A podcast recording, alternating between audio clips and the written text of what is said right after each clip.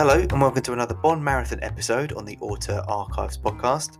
On this episode, we discuss Pierce Brosnan's third adventure as James Bond in the film named after his family motto, The World Is Not Enough. Listen now to hear us talk about the explosive opening boat chase across the River Thames, Desmond Llewellyn's final on screen appearance as Q, debate as to whether Elektra King or Renard is the true villain of the film, and much, much more. As always, we each rate the film out of 10 and discuss where they rank among the others. If you haven't already, make sure to listen to the previous Bond episodes to get up to speed. Thanks for listening and enjoy.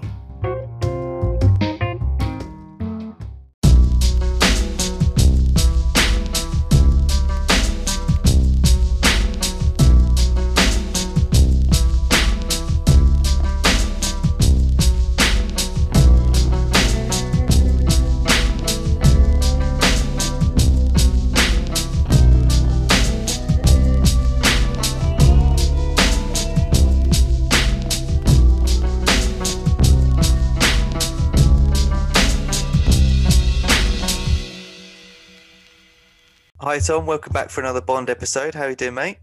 Hello, mate. Yeah, I'm good. Thanks. Yourself?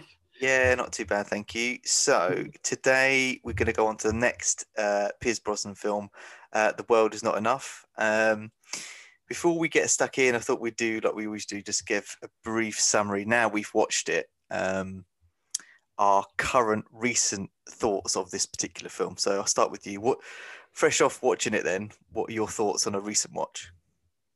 I think I can I'll probably sum it up with one word, which is boring. I nice. I yeah, I, I honestly just think it's it's the most boring Bond film there is. It's just dull. It Yeah. really is. Just I I was bored watching it. Like really just it's just tedious, isn't it? It's not really I think there's one redeeming factor. yeah, I'm sure we'll cover that in great length, uh, and I know exactly what you're talking about. Um, I agree. I, I wouldn't say boring. I'd just say meh was my Yeah. word. The whole way through was just like. In fact, I'm not gonna lie. I struggled to get through this film because I just couldn't care, and I uh, stopped it, and then I would watch like a 20 minute chunk here and there, and I just couldn't really get into it, which is a shame because I think obviously how it started with Brosnan, and GoldenEye being the pinnacle of his four films, let's be honest, and his they just descend and get worse and worse each film that happens. Yeah. And um, considering Tomorrow Never Dies, I thought we both agreed was a good film. It wasn't great, it was good. This is just, yeah, just meh. It's just yeah. wait for exactly. it to finish. And actually, I've I've written the word "meh" next to next to the theme, and said I kind of said the theme sums up this film. It's just meh, and it's just boring, and it's it's just not great, is it? I think, yeah, it's so- it's so disappointing because you know the the rule of three, the third film, is Yeah. is so often the well for the other the other actors that have played Bond, the third film is their best film. Yeah. And yeah, this was just Yeah. Yeah. It's so disappointing. It's not it's not overly bad. It is just mess. Like nothing happens. There's nothing you don't get invested in the film. Exactly the same as you. I struggled I struggled to watch it and actually you know, you can tell if you're not particularly enjoying something because you end up playing on your phone and scrolling through Yeah. something. Um, and I, I did that, and I was like, oh, hang on, I need to actually, um, I probably need to watch, even though I've, I've, I have seen it probably, you know, three times before at least. But Yeah. yeah, yeah, yeah, I feel this could be a struggle to get through now because we just have no. We're gonna have to muster some motivation to actually give a shit about this one. I think, um, yeah, I'm the same. Um, it's just a real. It's just yeah, just disappointing. I think. So let's just let's just say, um, yeah, I think probably what you're going to say now is actually, I think the opening scene is pretty good. Yeah. Well, let's um, let's that's what I was going to open with. So Yeah. yeah, let's go straight to you then with with the intro then, and then what your thoughts on on that up to the title sequence. I think it's it's interesting. He's in this Swiss bank. You don't really know, you know, sort of that first opening thing. You know, what's what's going on here? Then immediately starts fighting and there's action and stuff, and he's retrieved this retrieved this money. Um, turns out there's a there's a hot girl um, like baddie, and that's always like, oh, this is this is good. It's starting off starting off pretty well.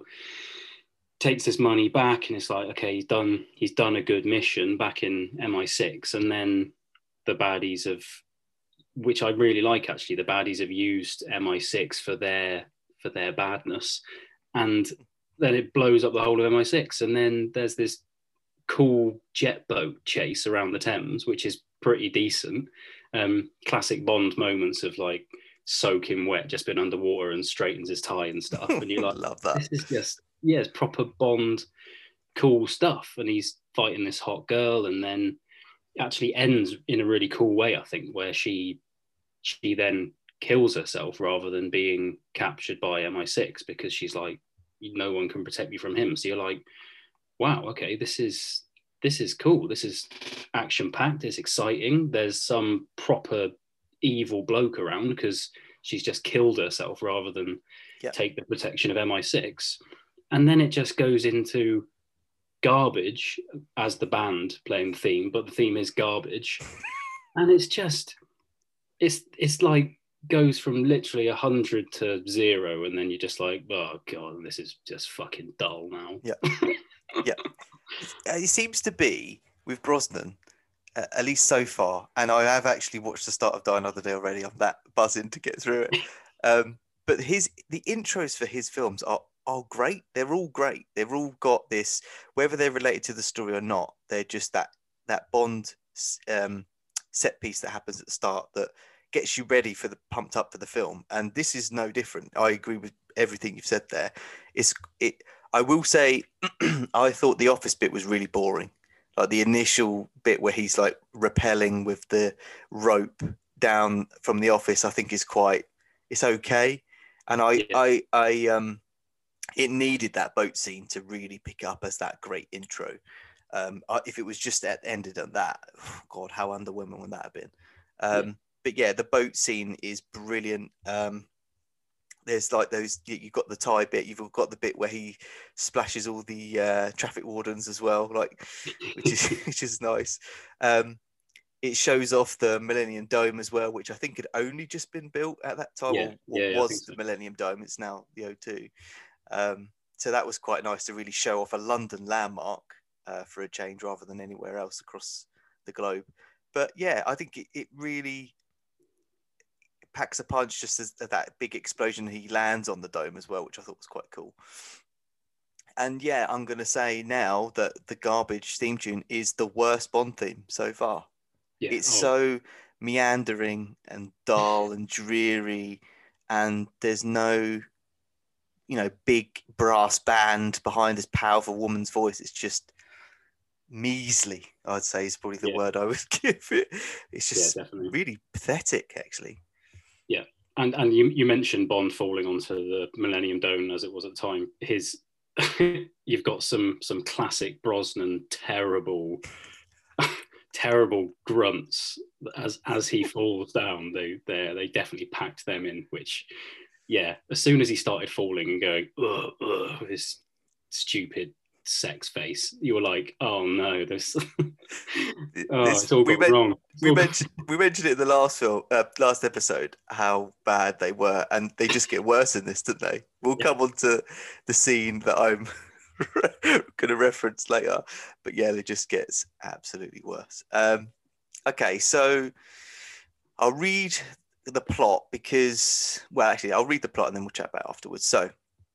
Bond's on a mission to protect a beautiful oil heiress from a notorious terrorist. In a race against time that culminates in a dramatic submarine showdown, Bond works to defuse the international power struggle that has held that has the world's oil supply hanging in the balance. So, um, my thoughts quickly. I think the plot is a bit convoluted and a bit boring as well. Um, oil and pipelines and stuff like that. I wasn't really interested. There's not enough. I guess we're jumping around other bits of the film, but there's not enough action here. And if I think compared to the previous two films, so the focus has been more on characters and plot. but the plot is nowhere near as interesting as the last film, and the action is nowhere near as interesting as the last two films. So, what are your thoughts on the plot? Was it a big point? Did you give a shit? What What did you think? It's yeah, you're right. It's it's so dull, isn't it? Oil pipeline. It's just boring, Yeah. and yeah, you're there isn't. There's not particularly large amounts of action in it. It's a more sort of yeah, like you said, kind of character focused film, and I don't feel invested with any of the characters really. I think the idea of jump, jumping to the the baddie now, um, Yeah. Robert Carlyle's character, the idea of a baddie who can't feel pain in a Bond film is like, wow, you're going to have some awesome fights with him, but he's he's not a particularly interesting character. He's just pussy whipped by this silly bitch. and there's no there's no good action scenes, there's no good fight scenes. It's just boring. And they spend the whole time just chatting in hotel rooms, just various Yep. different hotel rooms. Don't just no, just don't care. It's, it's really underwhelming how much, how little, sorry, action there is in this. I'm trying Yeah. to think ahead of this. Like, what are the action scenes? So outside the boat scene is easily the most action packed. Um, there's a there's the scene where they're getting chased by, they go and skiing randomly. Let's oh let's go to the top of this mountain. Um, oh, and there's this skiing scene. I think it's probably broken the record as the poor ski scene from a Bond film because everything else I think we've agreed you know, ski ski set piece wise in the Bond films has been great, and this is a bit forgettable. I remember I it feels like it was really short, and they get chased by what would you call it? Like They're like paragliding snowmobiles, aren't they? that's it, and um, yeah, it looks quite interesting, but overall it was it didn't really add anything. The bit actually, we'll come on to gadgets. Actually, we'll talk about that. The, the bit that really confused me later on. Um, but yeah, I think the plot is just yeah, considering the Tomorrow Never Dies one was really interesting, and how it was more relevant to today than than more so than at the time. I think it's just a real sidestep that I think they tried to get it a bit more grounded and try to fa- focus on the characters a bit more and try and make Bond a bit more realistic. I think perhaps, but Yeah. I it just wasn't didn't quite gel with me uh, at least. Because I feel, I feel like I've made a quick few notes on Bond himself, and he feels a bit more reserved. It's not as many quick whips, uh, quips, sorry, than perhaps the previous films, and especially Goldeneye. If you think back to Goldeneye, there was like a one-liner every other scene, and this is a bit more toned down from that. Um, he's a bit more of a guardian figure to Elektra. He's almost like a babysitter for most of the film. Um, and I think I think the one plus actually is his relationship with M develops a bit more. M's in this a lot more, and that feeds into like I think later on with the Craig Daniel Craig films where M is a isn't just the character that gives him a mission. She's a character that is part of the mission in a way as well. So I thought that was one plus, but overall I think Bond's kind of really toned down here. I don't know if you think the same or any different. Yeah, I think so. And um, yeah, I do, I do like the fact that M's M's much more in this film. I think Judi Dench's M is, yeah, probably one of my favorite aspects of the the later Bond films. I think she's great. Um, yeah, Brosnan. I've put that he just seems really pissed off throughout this whole film. He just comes across as just, just kind of miffed and just a bit fucked off. Um, and actually, when there is comedy or one-liners, it's it's just real cheese. And there's actually the whole the Q branch scene. I kind of I love bit of it, and but I just I hate it. um, the Well, let's well let's talk about let's go to the, Yeah. the gadgets and Q branch scene. So yeah, so what what was the bit you hated? Actually, no, what was the bit you liked first? And then what did you hate? yeah so i think it's it's really sad that q says goodbye um but i love the way he does Yes, it's so he says- bittersweet. yeah, it's it's brilliant. It's such a, it's just the sort of perfect way out for him. And he says, "I've I've always told you always have an escape plan," and then he just sinks into the ground and he's gone, and that's it. And you're like, "What the what? He's Q's no Yeah. longer in Bond." That's yeah, I think what's Mass- interesting as well is because they filmed that uh, before he died. So I don't. Yeah. It, it's quite strange how that's panned out, and that was his final scene, and it was a bittersweet ending Yeah. to his character. And I think he died a couple months after filming Shortly short- um, shortly after. So yeah, it's it's um it's a real. I think actually was one of the high points for me that that was quite a touching moment, even if it was Definitely. inadvertently done.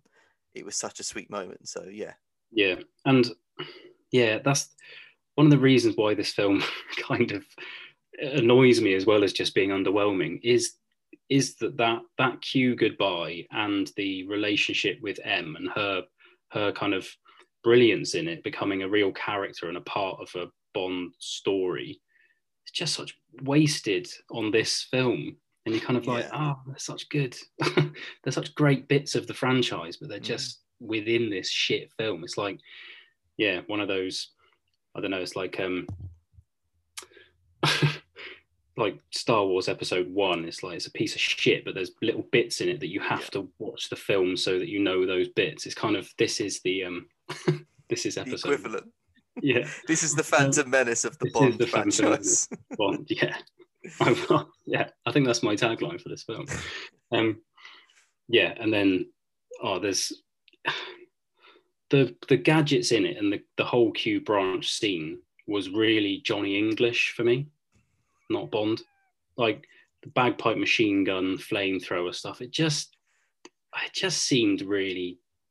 I know I know the cube the cube gadgets are always dumb, but it just seemed really stupid.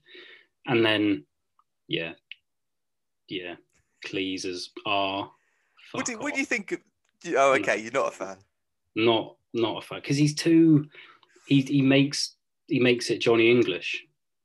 He- Right. It's yeah, it's just it's silly. It's silly, and I don't like Bond. Isn't silly. Bond's Bond's cheesy and cool. It's not silly. I I I mind John Cleese actually. I thought I thought it was quite a nice change to have the opposite of Q really to be Q being this really serious like gets the job done like you need to listen Bond pay attention and Cleese is just this bumbling idiot that gets his coat stuck in the car door and um, gets used as the butt of the jokes with Q as well. So I thought it was quite nice to make you like Q even more, especially as it was his final scene, really. Um, Yeah. But I'm pretty sure Cleese comes back in Die Another Day briefly, but I could be wrong on that. Um, so yeah, I didn't mind it if only to to make Q look better and him look like an idiot. Um, yeah, I, I agree with the the bagpipes. Um, I mean, yeah, we've had ridiculous stuff with the Roger Moore films, but they were kind of fitting of his version of Bond. Brosnan Exactly. hasn't really been that shade of Bond at all. Um, if anything, he's trying to be, like you said, he's more pissed off in this film. So to then cut to the bagpipes, um, machine gun slash flamethrower is kind of ridiculous. The the bit, the weird gadget for me that was like, what the fuck, is when it's the the coat that turns into like a ball that you can like protect yourself with that he uses in the avalanche. And you know pulls a tag or whatever it is and it just blows up and you hide in there. Um but the bit that made that was like i thought was ridiculous i wondered if you picked up on it as well. He's got this obviously he's got a watch and the watch has always done gadgets throughout the whole franchise. This one's got a light on but the light is so strong it lights up the whole like the whole thing? It's like this is a small watch. It's almost like it's a football like stadium light. It lights up the whole thing. I'm like oh and it's like clear now. Oh fuck off is it? It's it, oh, it's just a minor thing but i Yeah. just really? Uh, Where's yeah, the where's the battery? Where's the battery for this floodlight that you're carrying around on your wrist? exactly. And it's like oh yeah turn the turn the watch on and we could completely see the whole room now. Um but yeah i it was and it was like they used it very briefly and it was like know, it was only just above the, the the snow anyway let's carry on but yeah the gadgets are a bit of a, a low point for me and i think we get another BMW, and uh, I could give a shit. I- Um, The BMW, it's it's by far the coolest of the BMWs. I think it looks it looks much better. It's it's quite a cool cool BMW, but yeah, it's not. It's just not cool it's enough, just is not it? interest- It's just not interesting. It's, yeah, I mean, it's better than the last one from Tomorrow Never Dies, which was a Dadmobile, bill, but but nothing really happens with the car. It gets so it gets um, cut in half. Yeah. Um, but there's no big car chase. Like I would say, every Bond has had that seminal car chase. Like think of Roger Moore. He's got the underwater car. That was his thing. Yeah. Uh, Sean Connery at DB5 all the time, and I suppose Daniel Craig has picked that up as well in in uh, Skyfall with the DB5, and even Dalton has that. The memorable scene for me is when he gets caught in the shed and he's on the ice, and just like Yeah. you know, we've always got that one. I suppose Brosnan's probably is the um the remote control Remote. one from the last uh, episode, yeah, but in remote this, control Batmobile, but it's, Yeah. it's not.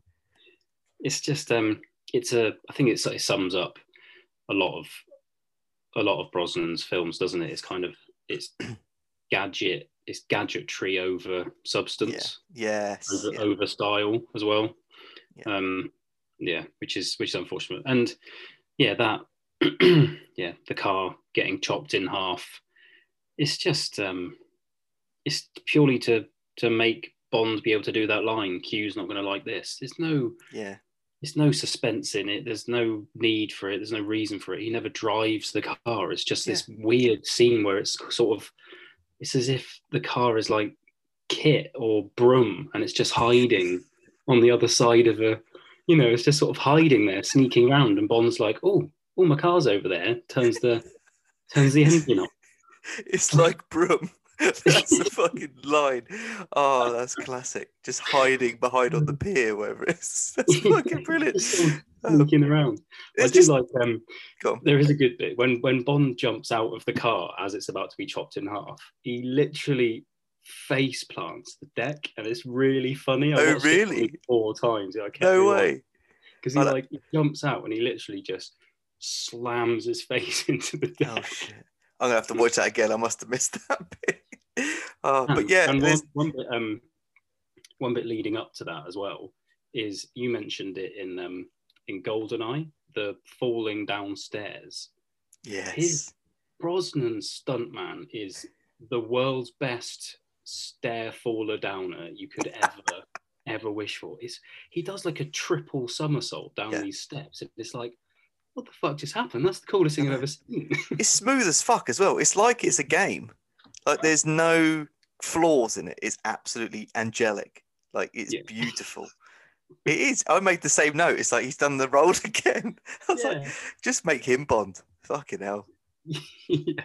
But yeah, with the with the car, there's no there's no stakes. There's no big deal that that you've not had a big car chase where the car has used all its gadgets and like you know it's really got Bond through a tough spot and then it gets Yeah, cut in half. It's just I turned up in this car and you've cut it in half.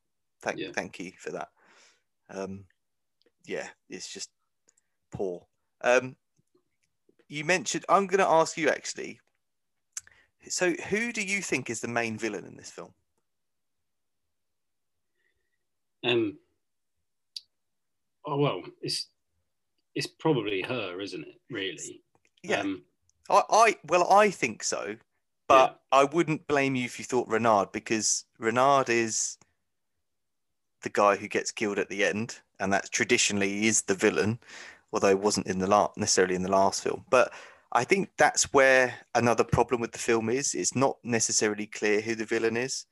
No. I would say Elektra King is more so in that she's in the film more, and her reveal being, you know, she's behind the whole plot makes it uh, her perhaps more likely to be the villain. But I think it's never that clear cut that that I, I could care really. I guess she is Yeah. the firstly the first female villain, so I guess that's slightly interesting if she is the main villain in this, but which I think she is. Um, but I think we're lost not having this anchor of a villain that Bond is after, uh, and the reveal is kind of too late in the film for it to m- matter too much. I don't know what you thought about that. Yeah, I think I actually think she's she's okay, and I think that she plays she plays her kind of sweet innocent part. I think I think she could have been more sweet and innocent to Mm. make it more more believable actually that she is um yeah this kind of heiress and and has been you know done wrong and all the rest of it i don't think i don't think renard is strong enough sort of scary enough kind of henchman which is what he is really isn't it Yeah, she's she's using him. Um, yeah, I just don't. I just think they're both sort of too too on the fence. She's she's a bit of a bitch when actually, if she'd come across as that sweet, innocent um, damsel in distress, Mm. and then and then kind of flips and is this what she turns into this quite twisted Mm. evil character who's you know completely willing to inflict all, all kinds of murder and pain on people then it would have been more shocking. And and i think he could have just been i think it's it's back to this what i was saying in the last film is it's a 12 rated action film and it's it's just too watered down and it hasn't just doesn't hit the hit the mark because yeah none of the none of the fights are particularly great. There's there's one bit i like which is um that whole like nuclear weapon scene um where they're renard is kind of they're stealing a, a nuke aren't they and he just starts gunning down people just Mm. completely out of the blue, just just machine guns everybody around, um, which is is something that happens actually quite often in Bond films, isn't it? There's some character that just goes nuts and starts killing everyone around, um, and I thought that was probably the the only the, the kind of most extreme moment and most sort of villainous moment of the film. Um, but apart from that, yeah, just both like I said, both a bit weak, and you don't really get invested in either of them as No. being this this character that's a nemesis of Bond. I think Renard is really weak. I remember when I watched this as a kid, I used to think he was quite terrifying. Especially he's got that scene where he grabs like I don't know where it's like the it's like a burning bush or it's like a a place where a fire is always always burning, and he just grabs a rock and he's like, you know, hold this for me, and he feels no pain. And I thought, oh, that's quite a intimidating thing for a villain to have. It's like, how was good Bond going to beat a guy who can feel no pain? He's already dying. He's got nothing to lose to a, to a degree. Um, but watching it this time around, it's so boring. It's such a shame because I like Robert Carlyle as an actor, and I think he was on the hype of films like Trainspotting and Full Monty that he was, you know, in the public eye a bit more at this time. But I think, yeah, it's just, yeah, he's not on screen enough. They don't build him up enough as this really monstrous guy. And when you find out that him and Elektra King are in it together, their relationship is so lacking of any chemistry that it doesn't Yeah. feel like when they finally get together, it feels really creepy. Um, I think because there's this element of she, he was her captor, and there was this old Stockholm syndrome that I think Bond mentions, doesn't he? That she's only fallen for him because of that. Um, but it, it just feels really weird. Like there's a scene where she's pretty much naked and has like barely a duvet covering her, and he's just in bed, like really soppy over her. I thought it was a really change of character. He's, he should be, comes across near the start as like this remorseless guy, and then he's like brought to his knees as soon as she turns up. Um, yeah, he's a bit weak. I think Elektra King's the better of the two, and I would put her as the villain if if there was one. Um, I think actually she's the better actress out of the two Bond girls as well. We'll come to the we'll come to Denise Richards in in a minute. Um, but yeah, I think she's great, um, actress wise. Um, I think it's interesting to have her as the first female female villain. I just wish she would. I don't know. I think she wish she made a bit more of an impact um, because, yeah, I can't see her being in the top few rankings of villains. Um, she's a good, it's a good performance. It just doesn't really pack any real punch. There's that bit as well. I don't know if you know felt this. There's this bit as well where she reveals her ear that she's like had removed, and they film it and they use the music to make it sound like it's a big reveal. I could give a shit. I could care less by this point. Just takes off this hench earring, and it's like, oh, you've had like someone's had a nibble on your ear. Yeah. What Well, I don't. Yeah, I don't even. I still don't really even know what the point of that that bit was. I just kept thinking back to Blofeld. Was chopping his, you know, chopping his ears off, so he looked like.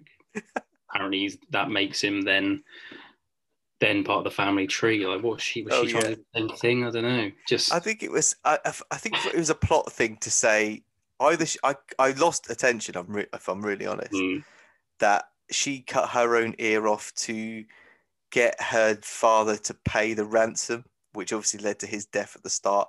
Something like that. Like she Yeah. revealed it as if it, she was proud of it. Like she was happy that she killed her father because it led to where they were.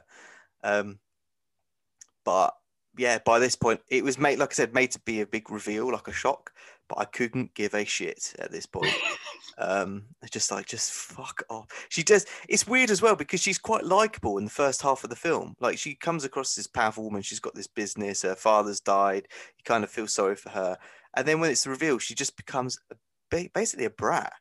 Yeah. And it's like Bond is like really patient with her towards the end, and he's even like, there's that quite. I think it's quite a funny scene, is where he's literally chasing her, saying, "No, don't do that," like a like a parent uh, to a toddler, and she's like, "I'm gonna tell him. I'm gonna tell Renard to don't do it. Don't do it. I promise you, I'll, I'll shoot you." And she's like, "You're gonna miss me." And it's like it's like me arguing with my three year old. It's like, and then eventually she, you know, says, "I think dive or something to Renard in the submarine," and she he shoots her. He's like, "Fuck's sake! Thank God." She's Yeah. just so irritating by this. She's just a petulant child. That's um, I think I think her death is is quite a big redeeming factor of this film. Well, I, I wouldn't say big because I don't think Hmm. anything in this film redeems it that Uh. much. But I I like I like the way she's killed off. He he, he does just go, "Nah, fucking die, Yeah, yeah, and yeah. just shoots her.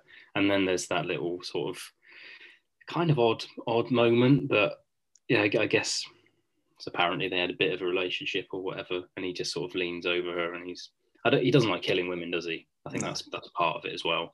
Um, but yeah, just just shoots her because she's a twat, and he's like, "No, that's enough of you. You're just Yeah. no coming back from this." Bam. yeah, exactly. Yeah, it's just like we've had enough. And Um, actually, M M's watching in, isn't she? And the way she kind of watches in on that scene is, yeah, she just any scene she's in is the best scene in the Yeah, film, she pretty much. totally. She just expresses much more in her face. Yeah, she's like, she's gutted she's died because she kind of it's kind of like a family friend's daughter, and Mm, at the same time understands and doesn't, you know, lay into Bond for doing it. She, you know, he know she knows he's done the right thing, um, but is still gutted by that. And yeah, she can act at act her way out of any scene um, that she's in. So yeah, it's, it's it's a good scene. I just feel like the change of character is so drastic to what it is, and I know she's gone from uh, ally to villain, but it's so like childish. I think towards she acts towards the end that it's like just fucking shoot her, and yeah, he does. So fair play.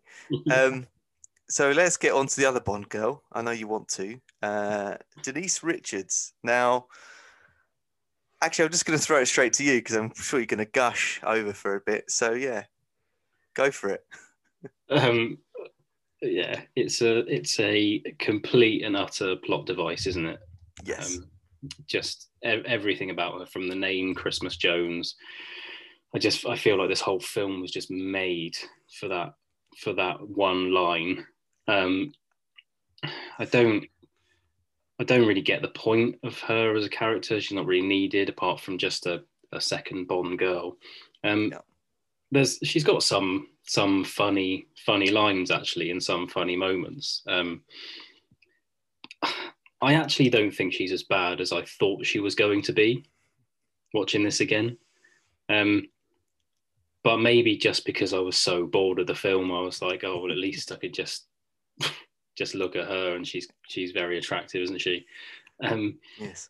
but yeah, um, nah, just just dumb, isn't it? But there's there's one line I do really like. She says, "Do you want to put that in English? I don't speak spy." Thought that was great.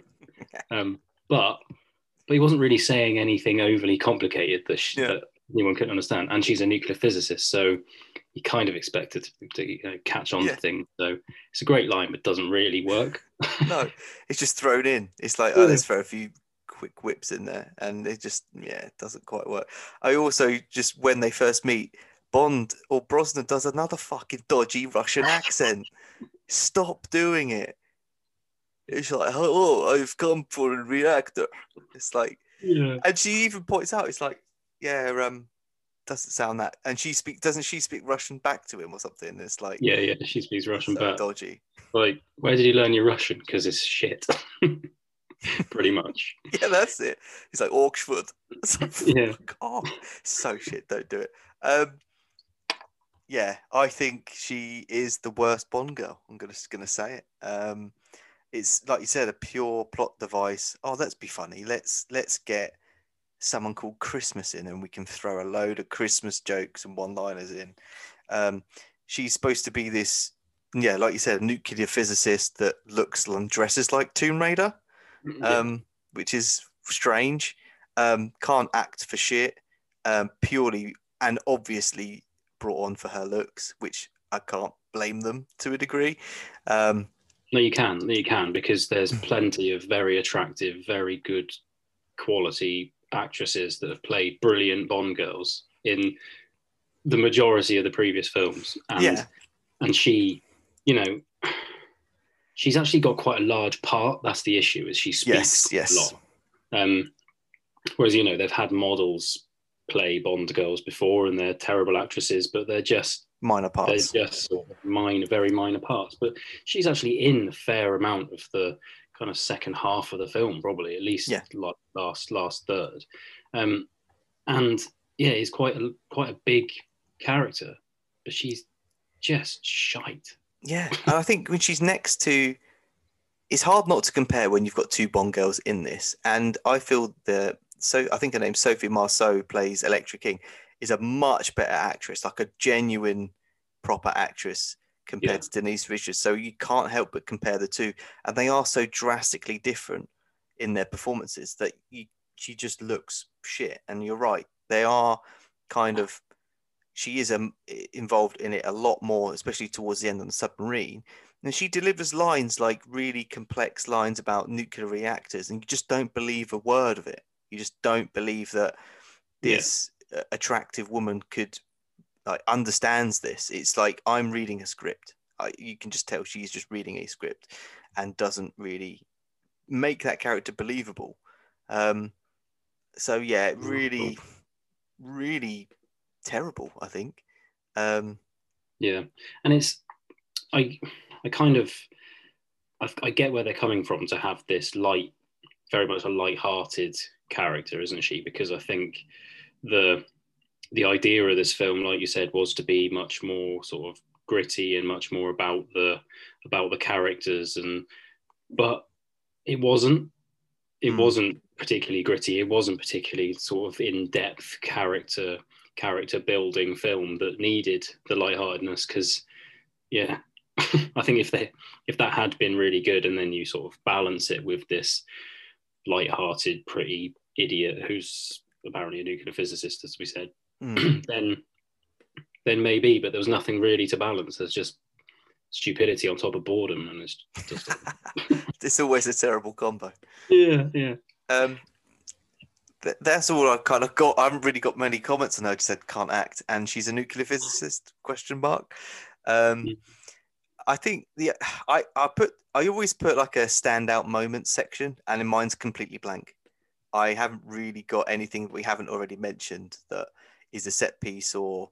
I actually there is. I guess there was one nice touch was to have um, uh, uh, Robbie Coltrane come back as his Yeah. character from Goldeneye and kind of have a way of uh, helping out Bond uh, near the near the end, where he shoots the kind of uh, the chair that he's like bolted to. He shoots the the to help him get out, which I thought was you know and they literally have this like subtle nod to each other, which was kind of like yeah, thanks mate. Um, yeah and I I like always think as well is an uh, it was Bond gave him the reason, you know, the bad knee. Got him the cane. So actually, he's helped himself because he uses the cane to shoot him to get him out. So it's all Yeah. come full circle. So I thought that was quite quite cool. Um, so yeah, it was nice to see that character again, although he does get killed off. Um, but yeah, other than that, I think there isn't really any stand-up moments. There is a lot of, like you said, bedrooms and casinos and just stuff that we've seen a lot of, or it's done too much that it's like, oh, it's just going from bedroom to bedroom and just Yeah. loads of dialogue and playing with ice and like, yeah, right. Yeah. Um, so yeah, So the go on. the final the final fight scene then the Renard Bond Yeah. fight. What's your what do you think of that? Um, I think the climax is pretty cool. Um, I feel the build up to it. In fact, the whole submarine thing, is is just okay. Like it's not the big climax I come to expect from a Bond film now. Um, is I've always I always have this weird liking for when, you know, the submarine is going down and, and the room is literally physically changing. So, you know, upwards is downwards and you know that sort of stuff when they change that about i always find that in, not just in bond film but in any film where it's like you, you know you're the, literally the physicality of the room is changing um but yeah i mean it's i don't think it's particular i do like actually i'm i'm thinking running through the scenes again i like the scene where um bond says i you know I've, to get renard i need to go through hold my breath for however many seconds and you need to press the button to let me in. And then Denise Richards' character gets thrown away, and there's this quite a relatively tense scene where she's got to just press a fucking button, and he's literally running out of air. I thought that was quite good. Um, but I think, yeah, I think the visual of him getting uh, Renard getting impaled by whatever that is, like a golden pole, um, Yeah. was quite a good send off for a villain. It's like, oh, that's how he. d- That's the memorable bit for me coming into this. Like, oh, that's the way he gets killed off. Um, but the uh, thing that brings it down is there's a lot of fucking awful Brosnan pain grunts again, and like Exactly. Yeah, it's so so annoying. Just Yeah. just like knock him out. just Yeah. get knocked out and no no sound. I'd prefer that. Yeah, I yeah I agree. It's, it's so it's just an awful noise. I, ju- I just found that whole fight scene all a bit a bit odd. I didn't know what he was doing with these big golden like Mhm. javelin things. I don't know what I don't know what that was. Um, just seemed overly complicated to create a. I don't know. They were trying to overheat a nuclear thing or something. I don't know. Um, it just seemed overly complicated and like this Mm. overly manufactured thing. It's like, where did you where did you make that?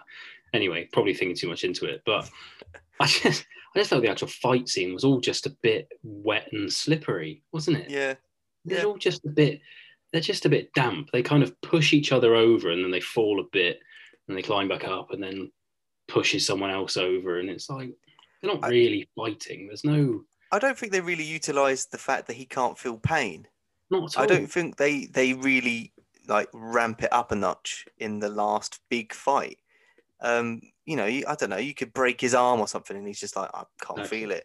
Like And none of that. that's the that i think is where the fact is a 12 brings it down again is that Mm, they were too scared of making anything as you know violent as that for a for a 12 film but yeah like you said you know i don't know rip his own arm off or something something crazier break his own bone just to just to get him. That would be that would be great but yeah it's just it's just not. They're just pushing each other around and then Yeah. actually when he gets impaled is quite that's quite a good moment because he you know he doesn't feel it at all. There's no there's no pain on his face. There's Mm. nothing. He just sort of looks looks at the fact he's just been impaled and he's kind of kind of thanks him doesn't he yeah, because I think Bob Bond says something like, "She's waiting for you," because he basically tells her, him, sorry, that she is dead, and that's when he like goes like ape shit on him. yeah and Yeah. um, that's when all the groans come after because he throws him through this like door and then locks him in or something. Um, but then, yeah, there is this no- moment where he, he realizes Bond's got the one up on him, and Bond doesn't sort of give that one liner of, you know, fuck you. He actually says, you know, she's waiting for you, and he's kind of embraced that, I think. Um, and yeah, gets killed off, and it's almost like a happy ending for him, I guess, that he's meets up with her or whatever in the afterlife. But um, Yeah. yeah, I, I don't want I don't want the baddies to have a happy ending. I- I don't want that. No, exactly. You, was, you're going to kill was- millions of people. Um, you shouldn't get away with it. Yeah, yeah, exactly. Yeah. No. so yeah, I mean, it's so I'm quite deflated even just talking about it. It's uh, it's just stuff that happens together, um, Yeah. and it's just doesn't it doesn't work as a as a whole really. Um, have you got any other notes that you've written down that we haven't discussed? The final, the final line. Oh, yeah. I'll leave that to you. Is based around. So obviously, obviously Bond and Christmas Jones get together at the end when, yeah, again you're sort of pushing the Roger Moore, um, awkward awkwardness of she's very young and he's not particularly young anymore, is he? Um, No. not as old as he is now, but yeah, and just a bit awkward, and it's so false. And and then he just drops this line. I thought I always thought Christmas only comes once a year, and you're like, oh no, it was it was Oh. gonna happen, but you're like, oh, it's such a no creepy line. Yeah. but I mean, I went totally over my head as a kid. I'm like, oh, that's, he just said Christmas and yeah, we, we were funny, Bond. Well done. But watching it now, it's so left field how it turns up because he's been so serious this whole film and then throws away this really creepy, really, pervy line. And then that is the line you walk out. Well, you don't walk out, but you finish the film on because the credits Yeah. roll. And that's what you remember the film for that is that line, and it's just so like, oh, okay, it's it's, it's really, yeah, I can't believe they kind of got away with it, considering like you said it's a twelve. Like, Yeah, wow, okay, um, but yeah, it's, it's very it goes very Roger Moore, isn't it? Because John Cleese is they're doing that whole thing. That's I, I mainly remember the Moore films for, um, more than Connery perhaps is the mission's finished. We can't find Bond, and they, they literally try and find him. You know, I think of View to a Kill where they've got that robot, they're trying to find him, um, and the various oh Moonraker where it's like they've got a transmission and it's gonna, you know, he's levitating in space. this one is they use the heat signature, and uh, M's like, oh, it's going red. And it's like, oh god, Yeah. stop talking. it's getting it's Stop getting redder. You're like, oh, stop it, stop it. And then um, the, her leg just appears, and he's like, "What's he Yeah. doing? Oh, Bond!" Like the terrible mum. And they're like, John Cleese just like packs up, goes, "Right, I'm off." It's gone back to Roger Moore, but that last line just, yeah, awkward. yeah, yeah, definitely. Um, there's a couple of a couple of bits actually. Um, Omid, however you say his name, Omid Jal- Djalili. Omid Jalali, yeah, Yeah, that's it. Jalali, the comedian. Yeah, he's in this film randomly for about a minute or yeah. twenty seconds. He's like a minor. He's like a. He's helping with the with the pipeline and stuff. And I'm yeah, like, what the fuck? You've done Yeah, so much better than this now. yeah. What are you doing here? Um, and M has a brilliant line that she says to Bond when he's first off to off to meet Elektra. She says, "Remember, shadows stay ahead or behind, never on top." yeah, Love that that. is a pretty cool line. That is a very cool line. Um, yeah, that's it. That's literally it. Yeah, Done. M's dialogue is more interesting than majority of this film. Yeah. Okay, right. Let's go to summaries and score, and I'll throw it to you first. So, I, I yeah, I, I, I feel it. I, I'm interested to see, although we've slagged this film off a lot, I want to see where your score is. So, yeah, what have you? What's your summary, and then what do you think of the score for this film? Yeah. Okay. Um, it actually the the film ends with a really ravey version of this really '90s rave Bond theme, and um, I'm pretty sure I used to have it as a ringtone at some point. it's like nice. it's a proper Bond theme, but like a like a full on '90s rave remix, and it's just that that kind of just ends the film, and you're just like, what the fuck? And it just sort of sums it up, doesn't it? Yeah, yeah. um, yeah. Summary: the plot is is nothing. The characters don't don't really build enough, don't add enough. There's not enough action. Um, I don't think it's Brosnan's best kind of acting or portrayal of Bond at all. Um, he, yeah, like I said, he seems just kind of pissed off a lot in the film, um, and a bit, a bit creepy as well. Some some parts just really reminded me of Connery in a bad way, really bad way. Um, the yeah the the girls aren't great. I thought Elektra King is by far the best Yeah. of the. She's she's probably the um she's the best character in this. I'm not including M in this. I'd, I'd actually say that M is the standout character in this film, Mm. albeit she's got very minimal lines and in it in it for not a lot. Um, I yeah, I didn't think she was overly good. Elektra King, um, just not particularly interested in any of the characters. I didn't feel invested in this film at all. Um, Christmas Jones, just poor, just attractive and poor. Um, yeah, it's it's got a ski chase and it's by far the worst ski chase, which annoys me because they're all they're all brilliant apart from Mhm. this one. So it's proved my theory wrong. Um, it's got no interesting gadgets. It's got a slightly cool car that's just never used. Um, so I think you might be surprised actually by my score. Okay. um, I am going to give it a six Oh, that's that's see, that's high. You can based on what you've, you've, you've said. Because because of M and Q, purely Yeah. because of those because of those moments. Um, yeah, but it's I don't know. I don't know where it, I don't know where it ranks around Thunderball and A View to a Kill are Mm. are its sort of companions, and yeah, they're not great. But it's um, it's it's above On Her Majesty's Secret Service because I still can't I still can't make anything worse than that. Oh no, that's no, that's the tough one because I, you've just I feel like you've been more passionate of hating this film than than on Her Majesty's Secret Service, but Yeah, All right. um, yeah. I don't, I'm, I'm, I am, I am torn. I am torn. But I would, I would say it's the worst Bond film yet. But I, I do think that Judi Dench's M and Q just Yeah. for the very minor bits in it make this a memorable, um, mm, memorable film more Yeah. so than than some of the others.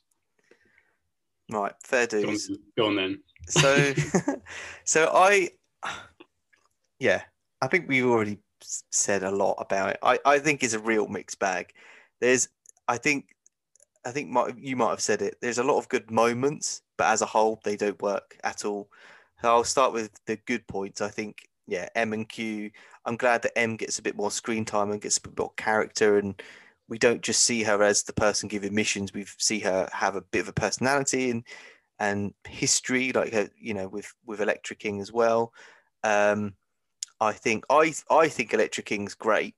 Um, I think her character towards the end does slip and just gets a bit annoying and irritating. But I do like the fact that they've that sh you know we have a. I will say yeah that she's the first female villain here. I would say yeah she is the main villain. Um, she's a great actress. Um, I think, yeah, the moments with Q is a really touching scene. Probably the standout scene for me, and it is probably only a couple of minutes long. Um, but I think it's the real, real good moment. Um, I think that's the good point. Oh, and the intro is brilliant. The the boats, the boat chase is great. I think that's a really good. Yeah, yeah, I agree with that. And I think Yeah. they just peak too early with the action because nothing comes close to that. Nothing is. And I think that's the other side of the coin is it's just not that many memorable moments, really. Um, I think Renard is an okay. Robert Carlyle is a good actor. I think he's a, he does well in this, but he's just not an interesting villain. Like I don't. The way I judge it is going into these films before I watch them. I try and remember the villains' names, and if I can't, that that shows to me that you haven't set a much of an impact as a character for me to remember it. And I, I didn't remember Renard coming in. I remember Elektra King though. I do because that's kind of a a Bondish name, isn't it? It's quite a, a and Christmas Jones as well, obviously. Um, but Renard is yeah. Um, the theme tune is shite. It's the worst one by far, um, and the, I think the climax is just okay. I just I really struggled. Like I said right, at the start, I struggled to to stick with it. I didn't sit this through in one sitting. I kind of just didn't really care. The plot is really bad, or certainly not in, as interesting as the Tomorrow Never Dies one. Um, so I originally did give this a six as well, but as this was when I watched it, I don't know, a week or so ago. But as I've as time's gone by and I've really sat on it, I've I've knocked it down to five, and I think five giving it that there's it's a balance act of there's some good moments and they're when they're good they're good the Q bit especially. But overall it's just really weak. And yeah I'd stick with a five for that. Um, so ranking wise for me this is um, after Diamonds Are Forever because I think Diamonds Are Forever is more fun it's ridiculous but it's more fun and View to a Kill uh, so it's before View to a Kill. So it's actually out of the 19 we've seen, it's 17th. Uh, Moonraker being right at the bottom. Um, so, so it's, it's 16 for me, and it's sandwiched between the two same films. Oh, nice. Yeah, I think I, I, I weighed it up because I, I did, like I said, put this around six, but I thought I'd do, and Thunderball I got as a six, and I thought Thunderball was better. I think that the the last act of Thunderball was pretty boring. But yeah, overall, it's just it's just I never felt deflated from watching Thunderball. Uh, whereas with this, I'm just like, just get it done. um, and I wish when when Elektra King got shot, that was the end. I'd be happy with that. Like, fine. Um, but yeah, it's a five five out of ten for me.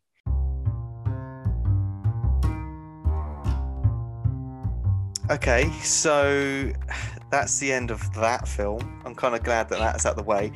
So the the next film is Die Another Day. So I'm not gonna lie, I'm looking forward to this. I've already watched the intro because I wanted to watch ahead of this to see how good was the intro. I remember bits of it, but um, I wanted to see if it was good. Um, I'll save what I really think of it for the episode. Um, I can't lie and say I, I've genuinely been looking forward to this in the sense of is it as bad as I remember it? I'm trying to go in and trying to be a bit more positive. I don't want to completely slag it off unless it's very, very deserving of it. Um, this was the first Bond film I saw at the cinema as well, so I'm trying to take off the nostalgia element to it as well and just treat it as it is. But before we're coming into watching this, then what's your thoughts about Die Another Day? I I've always expected it to be bottom of the pile because yeah. it gets it gets so much abuse this film. Mm-hmm. So I'm I, I haven't started watching it. I haven't I haven't seen it yet. I haven't seen it for a long time. Mm-hmm. Um, I remember quite a lot of it, I think, but only just snippets. I don't I can't piece it all together in my head.